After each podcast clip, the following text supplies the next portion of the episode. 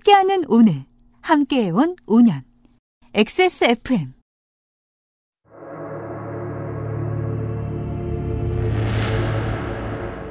XSFM 창사 5주년 기념 특별기획. 전두환 타서전. 제공. 29days. 라파스티체리아. 로아스웰 비오틴 셀렌. 프로넥. 2019 서울시 교육청 악기 나눔.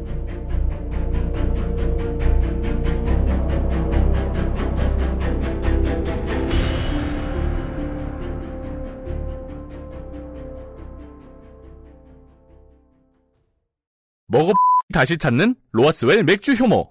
이걸 왜 먹어 하냐면 내가 고민이 많아서 이것저것 찾아보다가 맥주 효모가 좋다고 해서 배우랑 해외에서 파마랑 다 먹어봤는데 하여간 먹어봤더니 두피랑 모발에 영향을 주는 맥주 효모 비오틴 셀렌이 많아서 그런가 이게 힘이 생기면서 이마선을 따라서 머리가 올라오고 찌는 느낌이 들고 또 알약이어서 냄새도 없고 먹기도 편하고 자꾸 삐삐거려서 말을 못하겠네. 하여간 이거 먹어 나면 느낌이 온다니까. XSFM에서 한번 찾아봐. 먹어 다시 찾는 맥주 효모 로아스웰. 자연 친화적인 식물성 섬유 비오셀. 매끄러운 섬유 표면으로 민감한 피부도 안심할 수 있게. 빠르게 흡수하는 통기성 필름. 17.5cm 한층 더 길어진 long liner. panty liner도 역시 29days. 세상의 반을 위한 반값. 29days. 29데이즈에서 반값을 응원해 이벤트를 진행합니다. 네. 자신 스스로를 응원해달라는 이상한 이벤트입니다. 그죠. 그럼 뭐 사무실 안에서 혼자 얘기하든가. 그렇죠. 우리는 반값 생리대 우리를 응원해 이런 이벤트입니다. 그렇습니다. 네. 하지만 그럼 어떻습니까? 선물이 있는데요. 네. 네. 이벤트 기간 6월 28일까지입니다. 이달 말까지입니다. 그렇습니다. 참여 방법은 인스타그램 29days 오피셜 계정이 있습니다. 네. 이걸 팔로우 하신 후 음. 반값 생리대 응원 메시지를 댓글로 달아주시면 됩니다. 사실 뭐 응원 메시지라는 게 잘하라고 말하는 것도 있지만 그 접착제 약해졌다. 막 욕을 쓴 다음에 마지막에 힘내용? 예, 흡수율 줄었다. 뭐 이런 건 뭐 까셔도 예, 네. 좋아할 겁니다. 어, 경품 1등은 무려 10명입니다. 네. 10명에겐 풀 패키지가 갑니다. 아마 저 중대 소형 이것저것 채워놓은 그런 거겠죠. 그게 네. 비밀이에요. 근데 뭐- 여기는 뭐 탐폰도 없고 저 단조로운 구성이기 때문에 네. 예상 가능하신. 네. 혹시 모르잖아요. 뭐 신문지 풀 패키지. 아니, 29데이즈로 꽉 차요. 전에 한번 그 선물 나눠드릴 때 29데이즈에서 포장 어떻게 하는지 봤거든요. 대형 포장. 네. 남은 공간이 없이 꽉 채워주더라고요. 2등은 이게 2등이라고 이름 붙여져 있는 것도 약간 좀 위선입니다. 참여자 전원이거든요. 네. 네, 참여자 전원에게 천 원 쿠폰을 발행합니다. 네, 29데이즈 천 원 쿠폰 나옵니다. 천 원 쿠폰은 근데 어디서 쓸 수 있는 쿠폰인가요? 안 얘기해줘요. 액세스몰 아닌 거 아니야? 아무튼 받, 받 주신대요. 받, 네. 받으세요. 그렇습니다. 당첨자 발표는 2019년 6월 29일입니다. 어, XSFM을 드나들은 사람들 중에 이 머리 위쪽에 생기는 일에 걱정이 많았던 사람들이 꽤 있었습니다. 아, 이제는 그런 걱정을 별로 안 하고 있습니다. 로아스웰 맥주 효모 비오틴 셀렌 때문입니다. 폭발적인 주문 때문에 품절이 됐었습니다. 맥주 효모 로아스웰 비오틴 셀렌이 급하게 생산을 마치고 다시 액세스몰에 입고됐습니다. 액세스몰에서 만나시는 가격이 최저가가 맞습니다. 저희 어머니가 제가 이제 빅그린 샴푸를 쓰잖아요. 헤어로스 샴푸를 쓰는데 그거를 저희 어머니가 한번 쓰셨나 봐요. 근데 샴푸가 이게 너무 좋다고 네. 그러시는 거예요. 음. 그래가지고 아 그래요 샴푸 좋아요. 그러니까 아 샴푸 너무 좋다고. 음. 그래서 그 저번에 드렸던 그거 맥주 효모 그건 어때요? 그러니까 아 그것도 왠지 기분이 머리 것 같다고 계속 지금. 네. 윤세민 말에 삑 처리 된 말이 무엇인지 해당 소비자들은 다 알고 있습니다.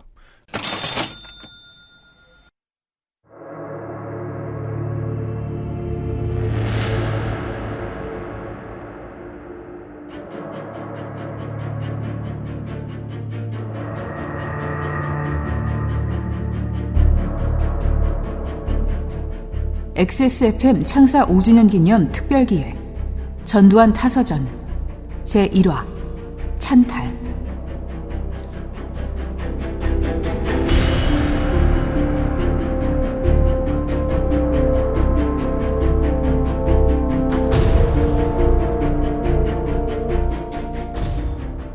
지구상의 청취자 여러분, 한 주 동안 안녕하셨습니까?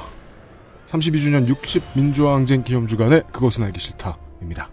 유승균 PD고요 윤세민 에디터고요 네 안녕하십니까 윤재미입니다. 뒤늦게 창사 5주년 기념 프로젝트가 시작됐습니다.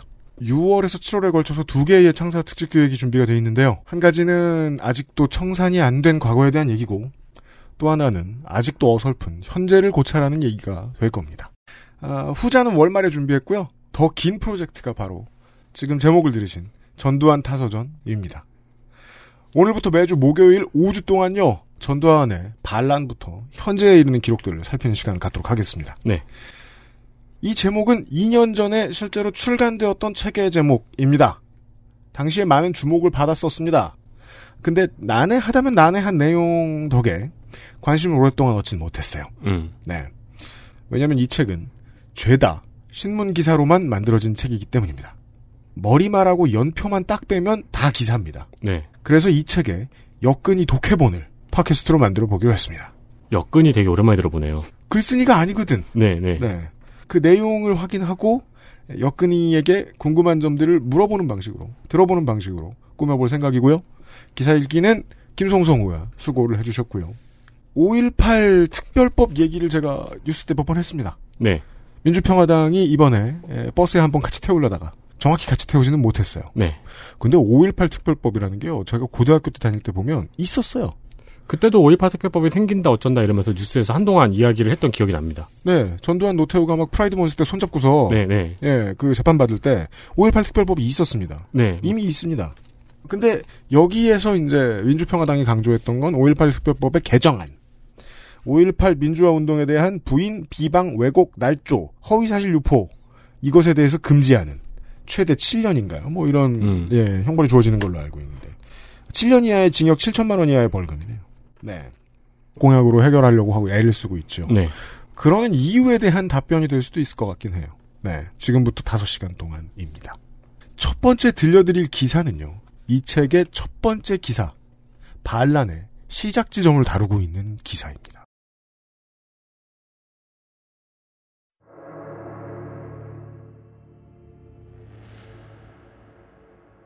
박 대통령 유고 1979년 10월 27일 일면 5개 집회, 시위 금지 언론 출판 사전 검열 영장 없이 체포 구금 직장 이탈 태어 범단 정부는 27일 박정희 대통령의 유고로 전국에 비상계엄을 선포했다. 김성진 문공부 장관은 27일 상호 4시 30분 임시 국무회의 내용을 발표하고 79년 10월 26일 밤 11시에 긴급히 소집된 임시국무회의는 대통령의 유고로 인하여 국가의 안전과 사회 질서의 유지를 위하여 79년 10월 27일 상호 4시를 기해 전국 일원의 비상계엄을 선포키로 의결하였다고 발표했다. 김 장관은 이어 비상계엄 사령관에는 육군 참모총장 정승화 육군대장을 임명했다고 말했다.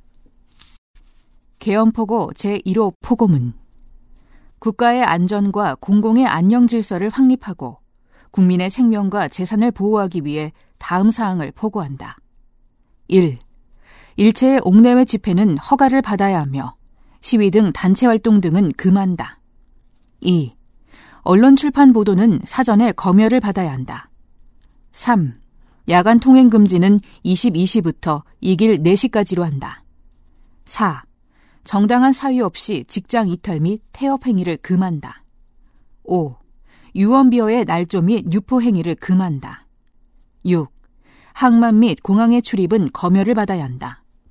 7. 모든 대학은 별명이 있을 때까지 휴교 조치한다. 8. 일체의 집단적 난동 및 소요 및 기타 범법 행위를 금한다. 9. 주한 외국인의 활동은 이를 보장한다. 상기 포고를 위반한 자는 영장 없이 체포, 구금 수색하며 엄중 처단한다. 1979년 10월 27일 계엄사령관 육군대장 정승화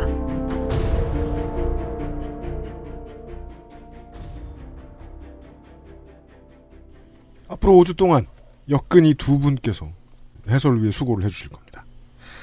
지금부터 두 주, 앞 두 주 동안 네, 설명을 맡아주실 분은 서강대 GCSI transnational 인문학 연구소의 정일영 연구 교수입니다. 저 옆자리에 나와 계십니다. 안녕하십니까? 예, 안녕하세요. 예, 나와주셔서 제- 감사합니다. 앞에 있는 명함이 맞다면 잘못 읽으셨습니다. 그래요? CGSI. 오타죠? 둘 중에 하나는. 네.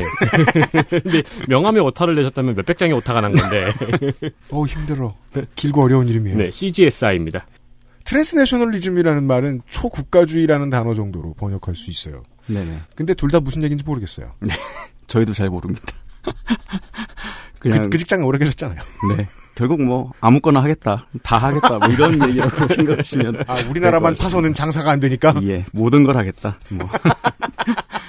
그러니까 이제 뭐 이것에 반대되는 내셔널리즘 네네. 국가 안에서의 범주에서만 사회 현상을 해석하는 것만으로는 뭐 무리가 있기 때문에 뭐 이런저런 해설을 하곤 하던데 네네. 맞나요? 예. 네, 네. 공식적인 해석은 그렇습니다. 그렇고 네. 뭘 연구하는지는 내부의 연구 교수들도 모른다. 네. 어쨌든 이 이름 덕분에 우린 뭐든지 할 수 있다. 네. 뭐든지 하고 있는 정일영 교수와 함께 이번 주와 다음 주 이야기를 해볼 겁니다. 네네.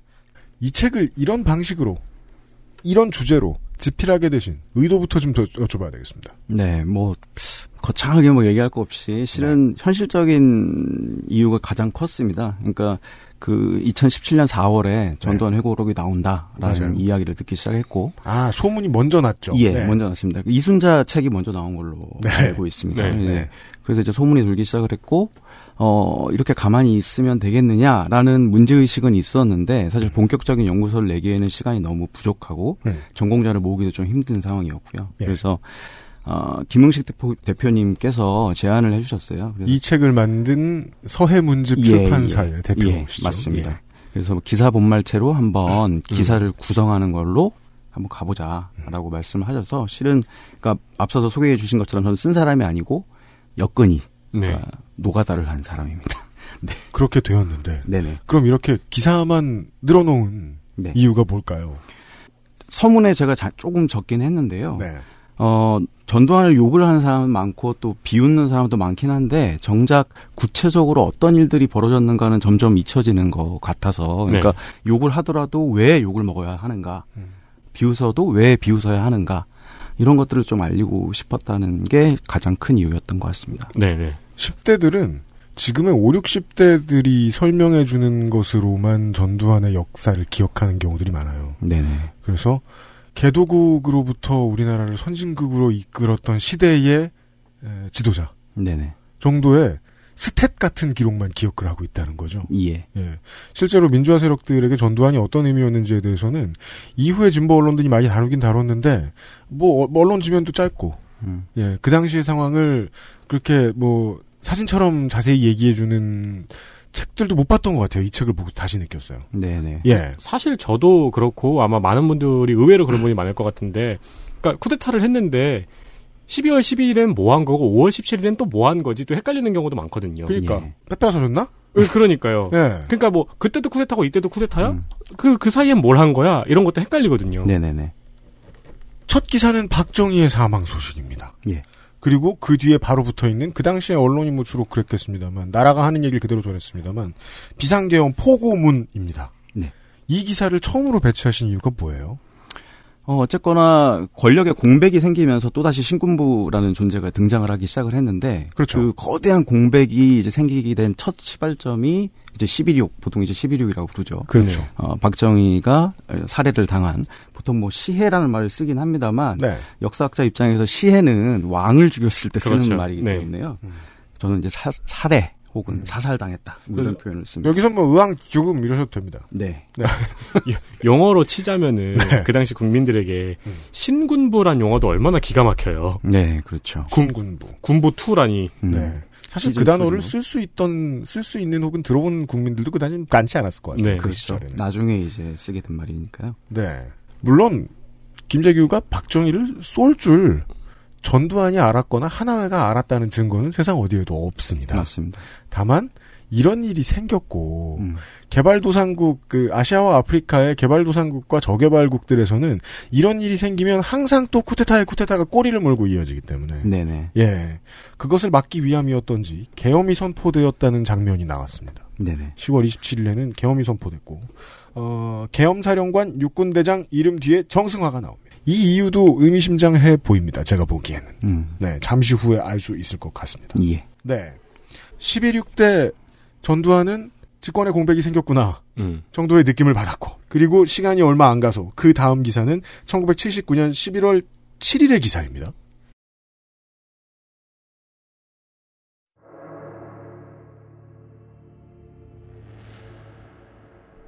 김재규, 집꽃놀인 범행.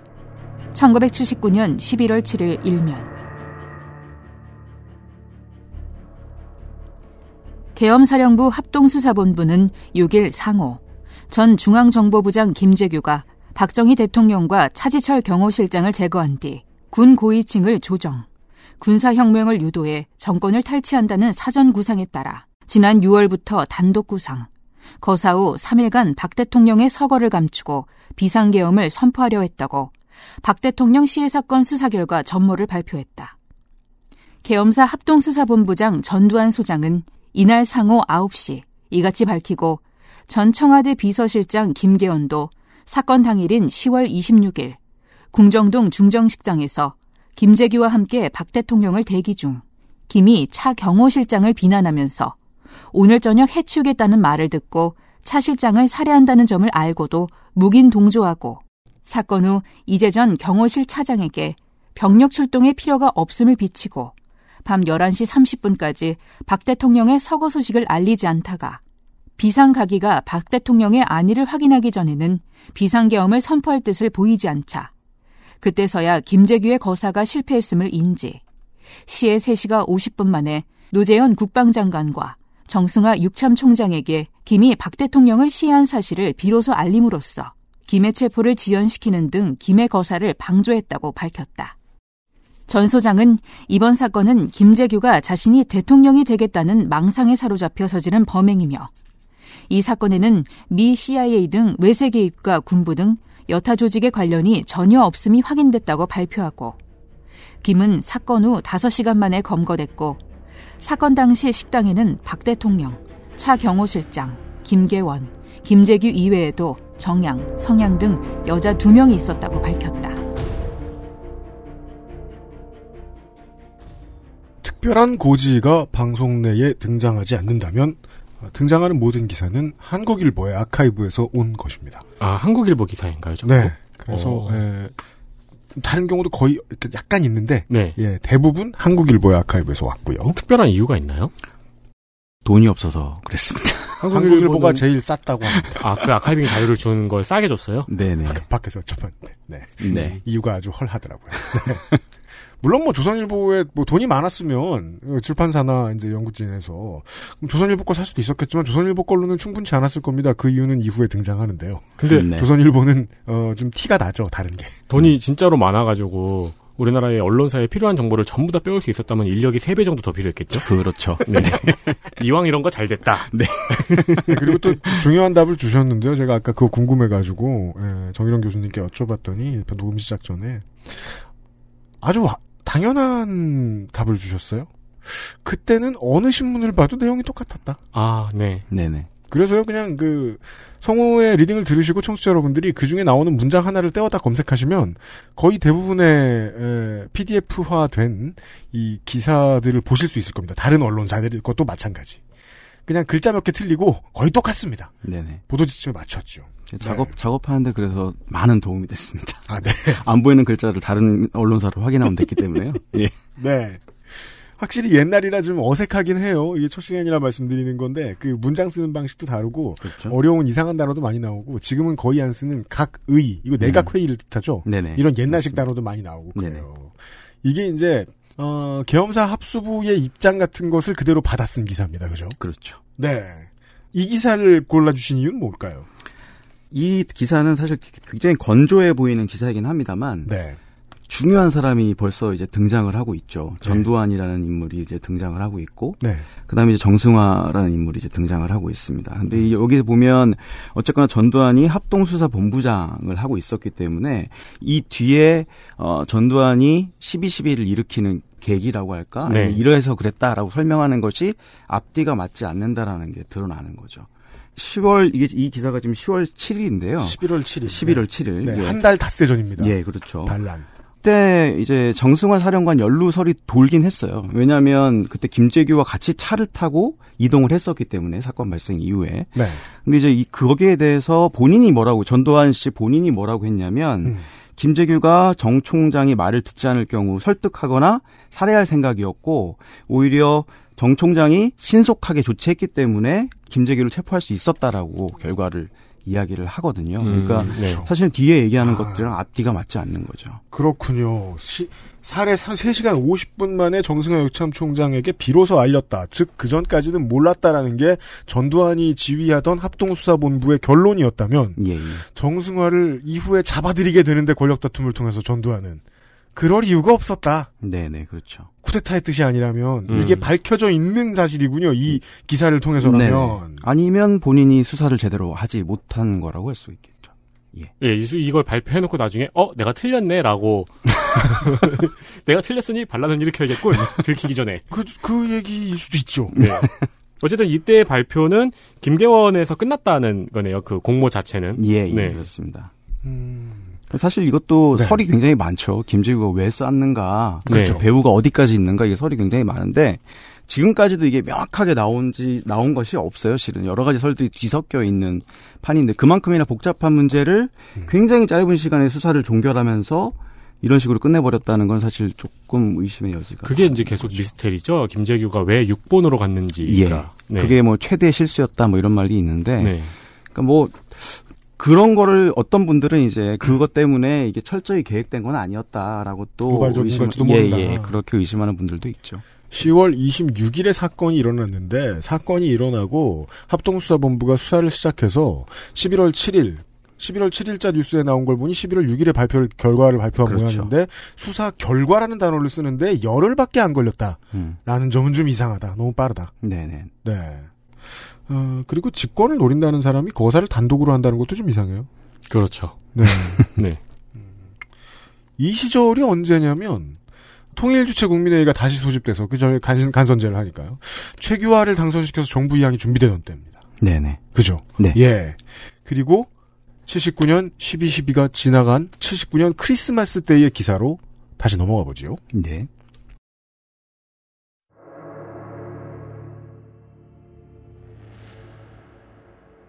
정승화 전 총장 내란 방조 혐의 구속. 1979년 12월 25일 일면.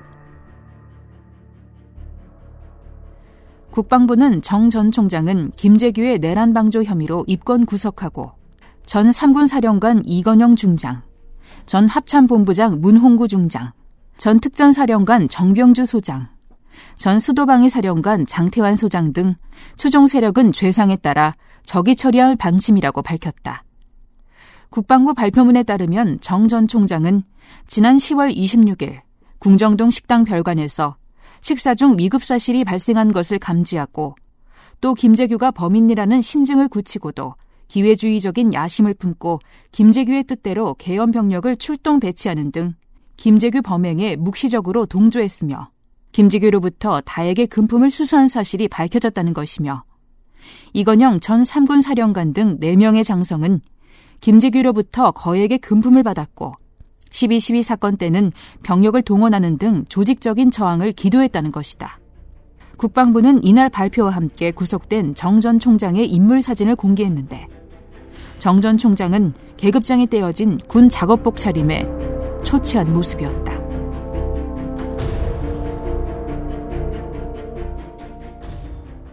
마지막 문장은 흡사 김정은 집권 초기에 국내 보도 자료들을 떠올리게 할 정도의 어찌 보면 매우 전형적인 권력 다툼에서 한쪽이 이겼을 때 나머지가 숙청당한 모습을 언론을 통해서 일부러 보여주는 문장처럼 네. 보입니다. 네. 근데 이 문장이 되게 신기하네요 12.12 사건 때는 병력을 동원하는 등 조직적인 저항을 기도했다 즉 자신을 진압하려 했다. 예. 지금은 우리가 아니까. 그리고 아까 정현영 교수의 설명으로 인해서 우리가 지금 확인을 했네요. 정승화 총장에 대한 입장이 바뀌었습니다. 전두환에. 네. 네. 사실 수사 과정에서 이 중요한 사실들이 나왔어야 되는 거죠. 만약에 사실이라면. 그렇죠. 예. 근데 그런 것들이 한참 뒤에야 그리고 이미 12.12가 벌어진 지 한참 뒤에 지금 공식적인 발표가 난 거니까요. 음. 예. 좀 사실 의심할 여지가 많은 거죠. 그 사이 하나회의 계산이 바뀐 거군요 예. 그렇다고 네. 볼 수가 있는 거죠. 우리가 이거 지금 지금 이 사건 합동 수사본부의 힘이 생각보다 강력하니까 네네. 네 여기에 병력 조금 해가지고 위, 우리 위로 다 거꾸러뜨릴 수 있겠다. 음흠. 여기에 다 연루시켜 버리면 네.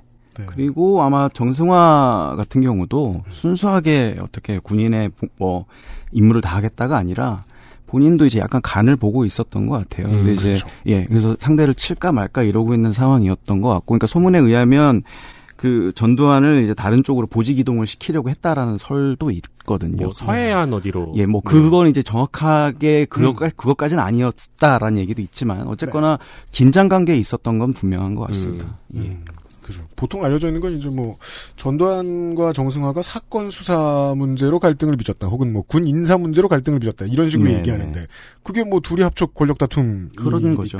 예. 예. 즉 하나회 전두환으로 대표되는 하나회가 지금의 실권을 가진 군에 대든 것. 음. 네, 그 결과 어, 승리한 게 전두환 쪽이. 네. 그게 네. 12.12였다는 거고 그 12.12의 결과가 지금 79년 크리스마스의 기사를 통해서 알 수 있는 이거군요. 네. 예. 근데 여기서 보면은요, 국방부 발표문이라는 단어가 나와요. 여기서의 국방부란 국방부를 놓고 총싸움을 해서 이긴 사람들을 국방부라고 부르는 것 같죠? 그렇다고 봐야겠죠. 예, 장성들을 잡아주, 잡아주는 주체가 국방부로 나와 있어가지고 좀 모호해요. 네네. 예. 사실 이게 뭐 본인 이름이 들어가거나 사실 이게 사- 하극상 아닙니까? 네. 명백한 하극상인데 아, 주- 기사 제목을 전두환 압승. 이렇게 아, 말하면 네. 안 되니까. 그렇죠. 그러니까 국방부로 딱 바꿔놓는 순간 뭐 공적인 일이 되는 것처럼 이렇게 포장이 가능하니까 그죠. 아마 그렇게 한 게 아닌가 싶습니다. 아, 그리고 또 당시에 보도 지침을 내려주는 주체가 누구였는지는 자세히 모르겠습니다만 쿠데타에 성공을 하자 그들이 써주는 기사가 그냥 전 국민이 읽는 기사가 됐던 거네요. 그렇죠. 예. 네, 아마 토시 하나 틀리지 않고 나왔을 겁니다. 이렇게 써라. 네 네. 보도 지침이 나왔겠죠. 저 정승하나 이 네 명의 장성 반란군 놈의 대갈통을 부숴버리겠다고 한 장태환 장군 이런 사람들이 조직적인 경항을 기도했다라고 써 시킨 다음에 기사 내보내라고 했다가 아 그리고 한 줄 붙여 음. 정승화가 초췌한 모습이었다고 해 CS복을 입고 네. 사진까지 딱 제공을 하면서 예. 네. 기자들이 그 당시에 어목한 시절에 이런 거 논평이나 쓰고 있을 만큼 대범하진 않았을 것 같다는 생각이 들어서 말이죠. 그렇겠죠. 네. 네. 네. 아마 뭐 그런 거 썼겠죠. 뭐 이럴 때일수록 우리는 북한의 침해에 대비해 뭐, 뭐 그런 사설을 얘기 많이 쓰고, 나오잖아요. 예, 쓰고 네. 앉아 있었겠죠. 네네네. 앞에 기사와 이번 기사를 통해서 전두환 아래 계엄사 합수부 수사 결과가 달라졌다는 점. 네네. 네. 그리고 12.12가 전두환의 승리로 막을 내렸다는 점을 알 수 있었습니다. 네. XSFM입니다.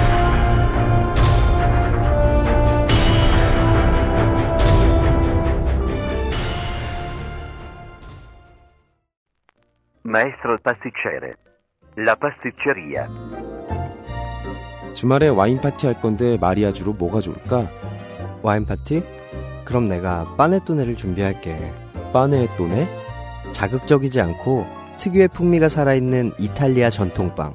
와인에도 샴페인에도 잘 어울린다고. 이거 되게 큰데? 안 남기고 다 먹을 수 있을까?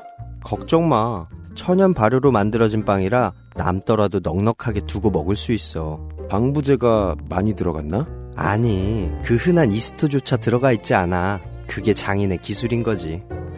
국내 베이커리에서 경험해보지 못한 맛. 이탈리아에서 온 케이크 라 파스티체리아.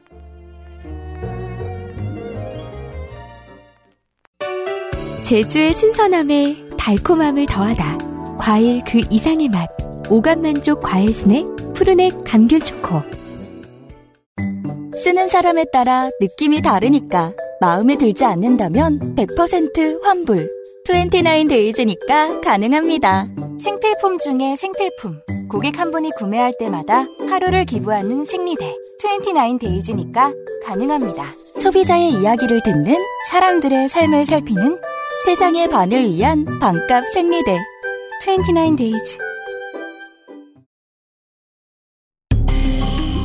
XSFM 창사 5주년 기념 특별기획. 전두환 타서전.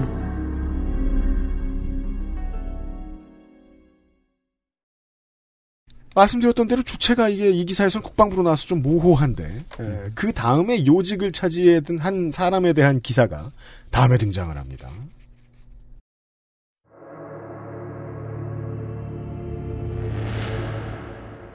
정보부장 서리의 전두환 중장 1980년 4월 15일 일면 최규하 대통령은 14일 국군 보안사령관 전두환 육군중장을 중앙정보부장 서리에 임명했다. 청와대 당국자는 이날 전 보안사령관 중앙정보부장 서리 임명과 관련 정부는 12.6 사태 후 고 박정희 대통령을 시한 사람이 중앙정보부장이었다는 점 등이 도의적인 측면에서 중정의 반성과 책임이 없지 않았으며 또 비상계엄령 하에서 계엄군이 보안수사 정보 기능을 발휘해왔기 때문에 중정 책임자 임명을 상당 기간 유보해왔다고 밝히고 그러나 최근 북계의 대남 도발과 격동하는 국제정세 등 내외 정세의 어려움에 처해 국가안보의 견지에서 중정의 기능을 정상할 필요를 느껴 이날 중정 책임자를 임명하게 된 것이라고 설명했다. 이 당국자는 현역 군인인 보안사령관이 중앙정보부장직을 겸임케 한 것은 계엄령 하에서 군이 정보 업무를 조절하고 있기 때문에 중정의 기능을 비추어 겸무토록 하는 것이 업무의 조정과 효과를 기할 수 있다고 판단했기 때문이라고 밝히고 앞으로 중정은 중앙정보부법에 따라 국가안보면에서의 본연의 업무를 담당하게 될 것이라고 말했다. 전 보안사령관의 중앙정보부장 서리 겸직은 중앙정보부법 제7조에 따르면 부장은 다른 직을 겸할 수 없도록 되어 있으나 이번 경우는 서리 임명이기 때문에 겸직이 가능한 것이라고 밝혔다. 신임 전 부장설이 양력, 경북 출신 49세, 55년 육사 11기 졸업, 소위 임관, 25사단 72연대 중대장, 수경사 30대 대장, 일공수 특전 여단장, 보병 제1사단장, 국군 보안사령관,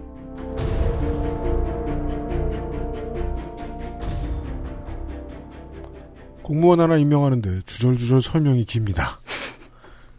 이게 이제 권력을 잡아나가는 단계 중에 하나라고 볼 수가 있고 네. 또 한편으로는 이 장면들을 보면 뭐 뒤에 몇몇 기사도 그렇습니다만 네. 박정희가 정권을 잡아 나가는 과정하고 묘하게 겹치는 지점들이 있습니다. 아. 네. 그러니까 예를 들면 박정희가 5.16 쿠데타를 일으킨 다음에 네. 중장으로 셀프 진급을 하죠. 네, 그다음에 맞습니다. 또 대장으로 또 셀프 진급을 하고 네. 그러니까 전역을 앞두고 이제 대장으로 전역을 해야 되니까 네. 진급을 한 다음에 국민으로 돌아가서 나는 이제 대통령 출마를 하겠다. 요렇게 나오는 거잖아요. 재빨리 만렙을 찍고 예, 시나리오죠. 예, 그렇죠. 네. 그렇게 가는 식으로 전두환 보면 3월에 이미 중장으로 자진 신고를 해가지고 진급을 합니다. 그 다음에 쿠데타 일으킨 5개월 뒤에 대장이 되죠. 그래서 8월 달에 대장이 되는데 네. 그 다음에 이제 대통령으로 넘어가는 그 단계 중에 하나라고 볼 수가 있습니다. 근데 요 과정을 보면 전두환이 얘기하는 것 중에 하나가 그겁니다. 자신을 변호할 때 이 내가 욕심이 있었으면 바로 잡지 왜 이렇게 뜸을 들였냐? 난 욕심이 없었다. 이런 음. 식으로 얘기를 하거든요. 근데 그때 당시의 분위기를 보면 사실 1980년 서울의 봄이라는 굉장히 유명한 단어가 있지 않습니까? 네. 그러니까 10년 동안이나 그 유신 체제 거의 10년 동안이나 유신 체제 밑에서 민주화 열망이 있었던 국민들의 그런 분위기 그리고 특히 학생 대학생 계층들의 어떤 반발 네. 그리고 이렇게 길어지 물론 12.6때 대통령이 6.5 상, 상황이었기 때문에 네. 계엄령이 너- 내려오는 것은 맞습니다만 그것이 지나치게 길어지고 있는 이런 상황들에 그렇죠. 대해서 불만이 생기고 있었다는 거죠. 음. 그러니까 그걸 눈치를 보면서도 차근차근 계획대로 진행을 해 나갔다고 볼 수 있는 기사이기 때문에 이 기사를 뽑았습니다. 내가 욕심이 없었다. 뭐 박정희가 썼던 말로 뭐 시민으로 돌아가려고 했다. 그랬으면 어, 자진해서 자꾸 진급을 하는 게 설명이 되지 않는군요. 예. 네. 네. 그렇죠. 상병이 자기 맘대로 석 달 뒤에 병장이 되려고 하면 요즘엔 짧아가지고 몇 달인지 모르겠네요. 석 달보단 길어요. 그렇겠죠? 네, 네. 현역들한테 물어보면 화낼 겁니다. 근데 중장이 대장이 되고, 네, 게다가 별이 몇 개든 간에 중정부장은 군 전체보다 높은 사람인데 네. 국가의 다른 어떤 사람보다 대통령 바로 밑에 자리였는데 그 당시에는 합동수사본부 장이었다가 본부의 장이었다가 그 다음에 계엄사령관으로 올라오고 그 다음에 중정부장까지 올라오면 이제 임시직이 점점 이렇게 해가지고 결국 중정부장이 된 거잖아요. 네네. 네, 그러니까 이때 이미 최규하는 종이었다라는 사실이 지금 네, 예, 여실히 드러나고 제가 아까 주절주절 말이 많다고 말했는데 네네. 정말로 설명을 길게 해요. 네네. 이 자리가 꼭 지금 들어가기에는 좀 흉한 자리인데 북한이 무서우니까 집어넣긴 집어넣어야겠고 그 다음에 원래 그 현역 군인인데 이런 사람한테 저 겸직시키면 안 되는데 불법인데 이 사람은 어떻게 가능해? 이라고 자꾸 설명을 너무 많이 길게 해놨어요. 뭔가 찔린다는 듯이. 그렇죠. 이거- 스스로 찔려 하는 거죠. 시작과 끝만 보면은 되게 재밌네요. 12, 그, 11.6 사건의, 사건의 범인이 중정 부장이었기 때문에. 네. 그 범인을 수사 결과 내가 된다. 내가 중앙정보부에 간다. 왜냐면 저 범인을 내가 수사했으니까. 그렇죠. 그럼 그 당시에 이제 신문 그냥 시키는 대로 쓴 신문들이라도 계속 보고 있던 사람들은 2010년대의 사람들이 전두환에 대해서 무슨 얘기 하고 있나 네. 들으면 코웃음을 치겠네요. 네, 그렇겠죠, 아무래도. 공기를 모르지 않을 테니까. 예, 예. 예. 뭐, 다들 이- 이대로 고지고대로 믿지는 않았을 거예요. 네. 대부분이. 예.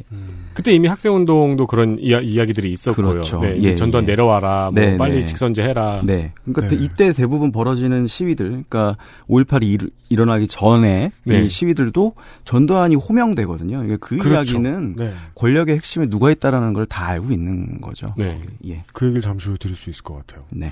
이 방송을 준비하면서 이제 그 민정당 창당의 주역 중에 한 명인 본인도 군인이었죠. 이종찬의 수기를 제가 우연히 않게 지나가다 보게 되었는데 회고록을 봤는데 어, 전두환 중정부장 보임에 대해서 그렇게 얘기하더라고요. 언론도 이거 몰랐다. 음. 어, 내부에서도 이거 잘 몰랐다. 음. 예. 전두환만 알았다. 그러니까 갑자기 뭐 암호 차고 들어가가지고 뭐 최규하를 붙잡고 뭐라고 알 수는 없는데 네. 음. 거의 전두환만 알고 아 그래서 사람들이 나를 자꾸 전두환이랑 비교하는구나 이런 생각 들기도 하고 그 게다가 그런 얘기가 나오더라고요 미국 국무부가 못마땅해했다 음. 그게 이제 그 지금 정일원 교수님이 살짝 얘기를 해주신 것 같아요 어 박정희가 하나 더 나오는 거 아니야? 네. 라고 미국은 알지 않았을까 음. 그러니까 미국 국무부 입장에서는 어쨌든 간에 계산 바뀌잖아요. 그렇죠. 그렇기 때문에 쟤는 우리 말을 들을까도 다시 생각해 봐야 되고 음, 원래 네. 미국의 계획도 있었을 거고. 그렇죠. 예. 네. 거기서 제일 재밌는 게 그거였어요. 아마도 최규하는 5.17 비상계엄 확대 조치가 급속하게 이루어질 줄 전혀 모르지 않았겠느냐. 음. 내심 그냥 내가 해먹지 않겠느냐라고 편하게 생각하지 않았겠느냐. 음. 예. 그 사람이 생각보다 중요한 역할을 차지했구나라는 걸 계속해서 지금 기사를 보면서 느끼게 됩니다. 네네. 한 역할을 못했구나. 네, 네. 예. 시민들의 반응에 대해서 얘기해 주셨는데 시민들의 반응은 어, 언론이 얘기해주고 싶지 않아, 않아도 얘기 안 할 수가 없었습니다. 네네. 네. 시민들의 반응에 대한 이야기 한 가지를 소개해드리죠.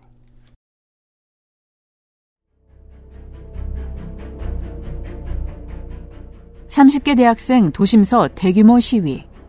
1980년 5월 16일 칠면.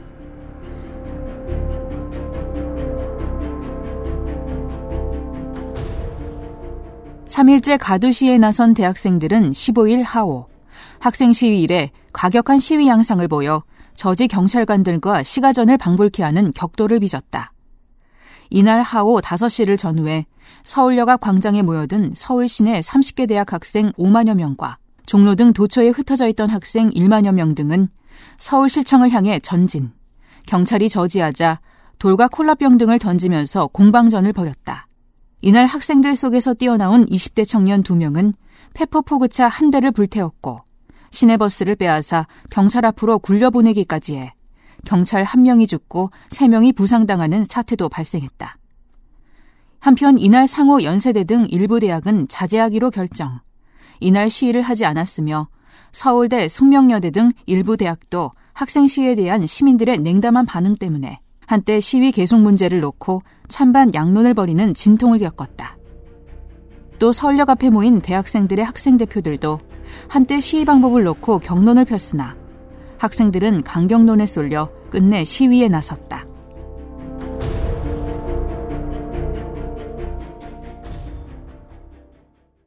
시민사회의 반응의 대표적인 사례. 서울의 봄입니다. 네. 어, 이제 5.18이 일어나기 직전에 그렇습니다. 어떤 그런 분위기를 전달해 준다는 측면에서 이 기사를 골랐습니다. 네.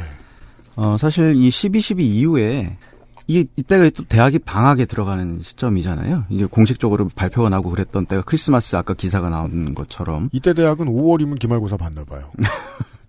좋네요. 그래서 네. 그 이후에 대학 내에서 이게 공론화될 분위기가 완전히 형성되지는 않았던 것 같고. 네. 생각해보 대학이랑 당시에는 투쟁은 대학이 중심에 있는 경우가 많았으니까 예, 예. 대학의 학기 돌아가는 타이밍으로 보면 전두환은 방학 중에 반란을 일으켰고 반란에 성공을 했고 개학이 되자 아, 학생들이 모두 모여서 시해 그리고 12.11 이야기를 했고 예. 그럼 3, 4월이 시끌시끌하다가 기말이 되어갑니다. 그렇죠. 그때 거리로 쏟아져 나왔다. 네. 그런 거군요. 예, 예. 그래서 봄이 되니까 이제 본격적으로 어떤 집회나 시위 같은 것들 열리기 시작했고 특히 뭐 단순히 전두환 내려와라 이게 뿐만 아니라 당시 이제 학원 분위기가 있지 않습니까? 그리고 어, 그동안 그 권력에 아부했던 어영 교수들 다 물러나라 이런 것까지 같이 묶여서 시위가 많이 일어났었죠. 그리고 또 박정희 당시에 부역했다고도 볼 수 있는 그런 그렇죠. 교수들 물러나라 하고 그 다음에 예, 예. 3, 4월에 이미 지금 뒤에서 해먹고 쿠데타하고 이런 사람이 전두환이다. 몸통이 전두환이다라는 걸 다 얘기하고 있었다. 그렇죠. 80년 3, 4월에. 그리고 뭐 이거는 성균관대부터 아마 시작된 걸로 저기 기억하는데 네. 병영 집체 훈련이라는 게 당시에 있었습니다. 대학원 맞습니다. 아, 대학생들이 의무적으로 네. 어, 일반 병영에 가서 훈련을 받는 네. 이걸 이제 거부하는 일들까지 이어지는데 만약 에 학생들 입장이라면 또 다시 지금 전두환과 같은 신군부가 정권을 잡는다면 이런 것들을 다 깰 수가 없다라는 생각을 했겠죠. 그렇죠. 러니까 이게 다 연결이 돼 있다고 볼 수가 있습니다. 지금이 중요한 기회라는 생각을 했겠군요. 그게 예, 예. 바로 흔히들 이야기하는 3, 4월의 학원 민주화 열풍이라고 네네. 불리는. 그리고 그러니까 전두환 허수아비 화형식 되겠다 그러더라고요. 네, 3, 4월에. 예. 어, 아, 그게 이때부터 했나 보네요. 화형식하고 네. 이런. 네. 저도 대학교 때 했거든요. 심지어는 그 쿠데타 뭐 5.12 쿠데타설 이런 것도 유포가 되기도 했다고 하고 네, 네. 거기에 맞서서 신군부가 뭐뭐 북한 남침설 유포하고 이러던 시절 음. 이었는데 이 기사의 배경이 되는 5월 16일 어, 서울역 집회 다음 날이죠. 네네. 예, 최근에 다시 이슈가 된 그 그렇죠. 심재철 유시민의 말싸움 때문에 음. 네, 제가 그래서 지금 심재철 의원 홈페이지에 들어가 있는데요. 네. 네, 만- 뭐 서울역 해산이 뭐 광주의 참극이 원인이라는 어쩌고저쩌고 하면서 많네요. 그 내용이 제철 생각에도 많고. 네, 뭐 그때는 자기는 어렸다, 뭐 이런 우리는 어렸다, 뭐 이런 얘기를 네. 했더라고요. 예. 유시민 지키기 위해 사실관계마저 왜곡하는 공영방송 KBS. 네. 심재철의 이, 그러니까 심재철이 갑자기 목을 뻣뻣이 세우고 이 이야기를 하기 전까지만 해도 심재철의 주장으로 퇴각을 결정한 뒤에 어, 결국은 전두환이 이제 계엄을 확대하고 장기화시키는데 탄력을 받지 않았느냐라는 게 정설처럼 여겨졌었어요. 음. 네, 네. 네. 어 여기는 거의 유시민 홈페이지네요. 네. 신계륜 의원이 되게 속상하겠네요. 자기도 좀 같이 미워하지. 그 자리에 있던 사람 많은데 이해찬도 있었고 이수성 총리도 있었는데. 그러게요. 네. 오, 이거 되게 궁금하다. 연동형, 예. 연동형 비례제의 음모.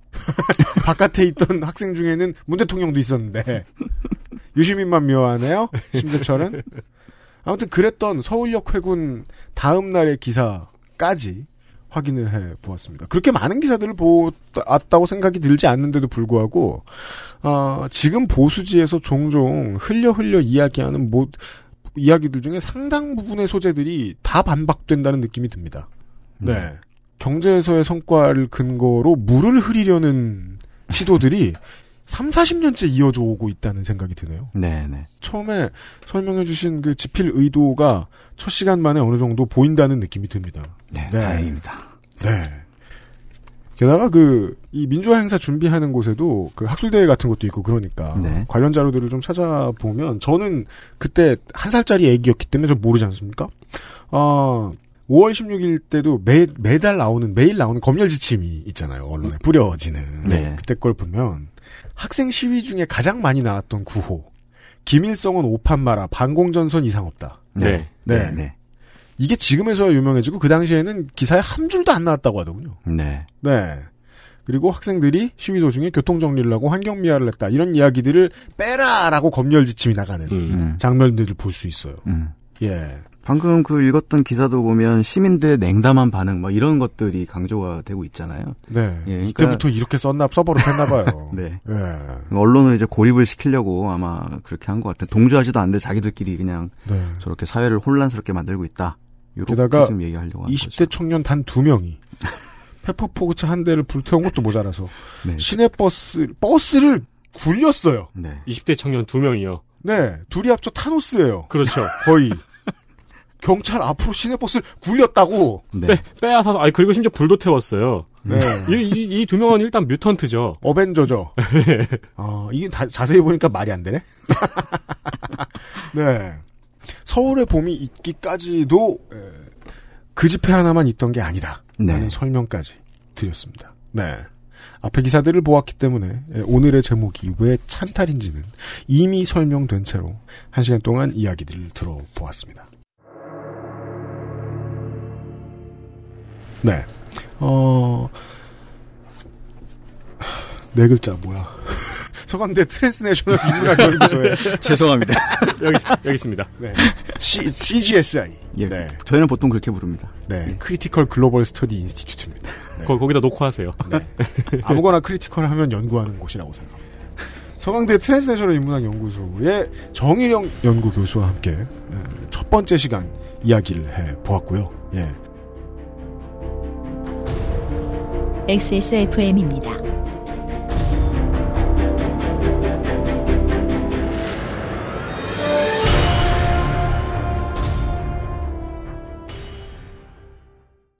너 피부 너무 푸석하다. 과일 좀 챙겨 먹어. 밥도 귀찮은데 과일을 언제 씻고 언제 깎아 먹어. 푸르넥 알아?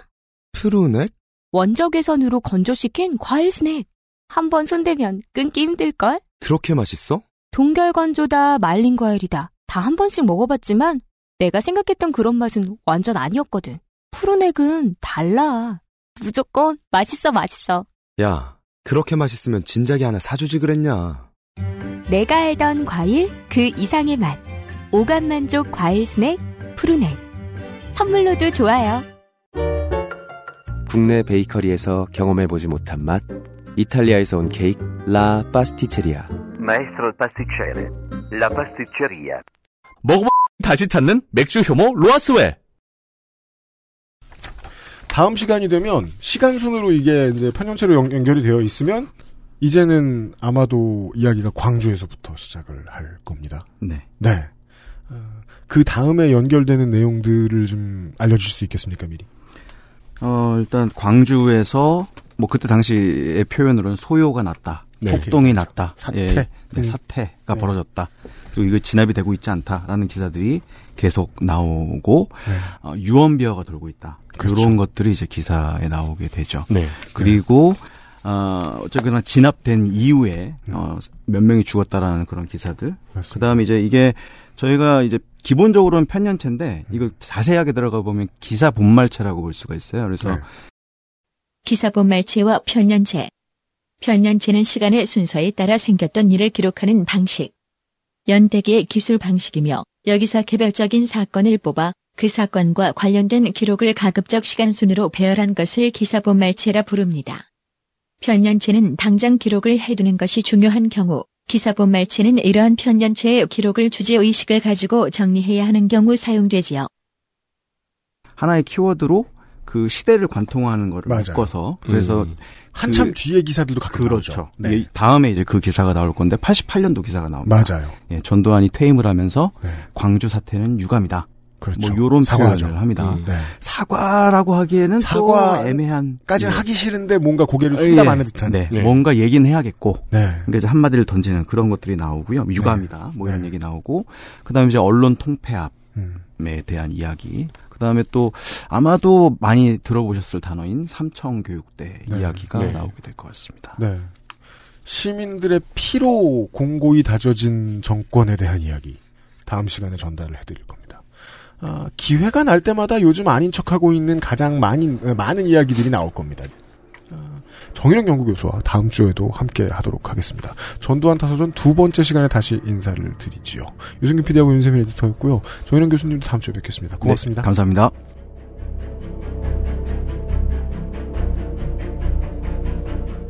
정치활동 중지, 대학의 휴교령, 1980년 5월 18일 일면.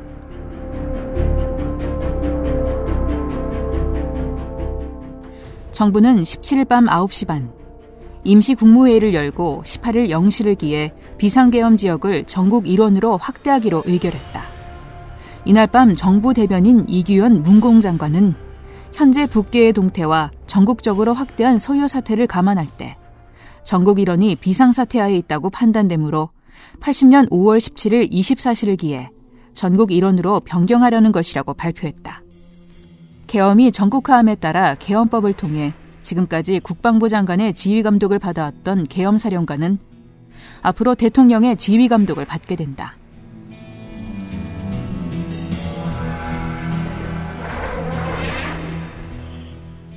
XSFM 창사 5주년 기념 특별기획 전두환 타서전 제1화 찬탈 프로듀서 유승균 해설 정희령 나레이션 김송이었습니다.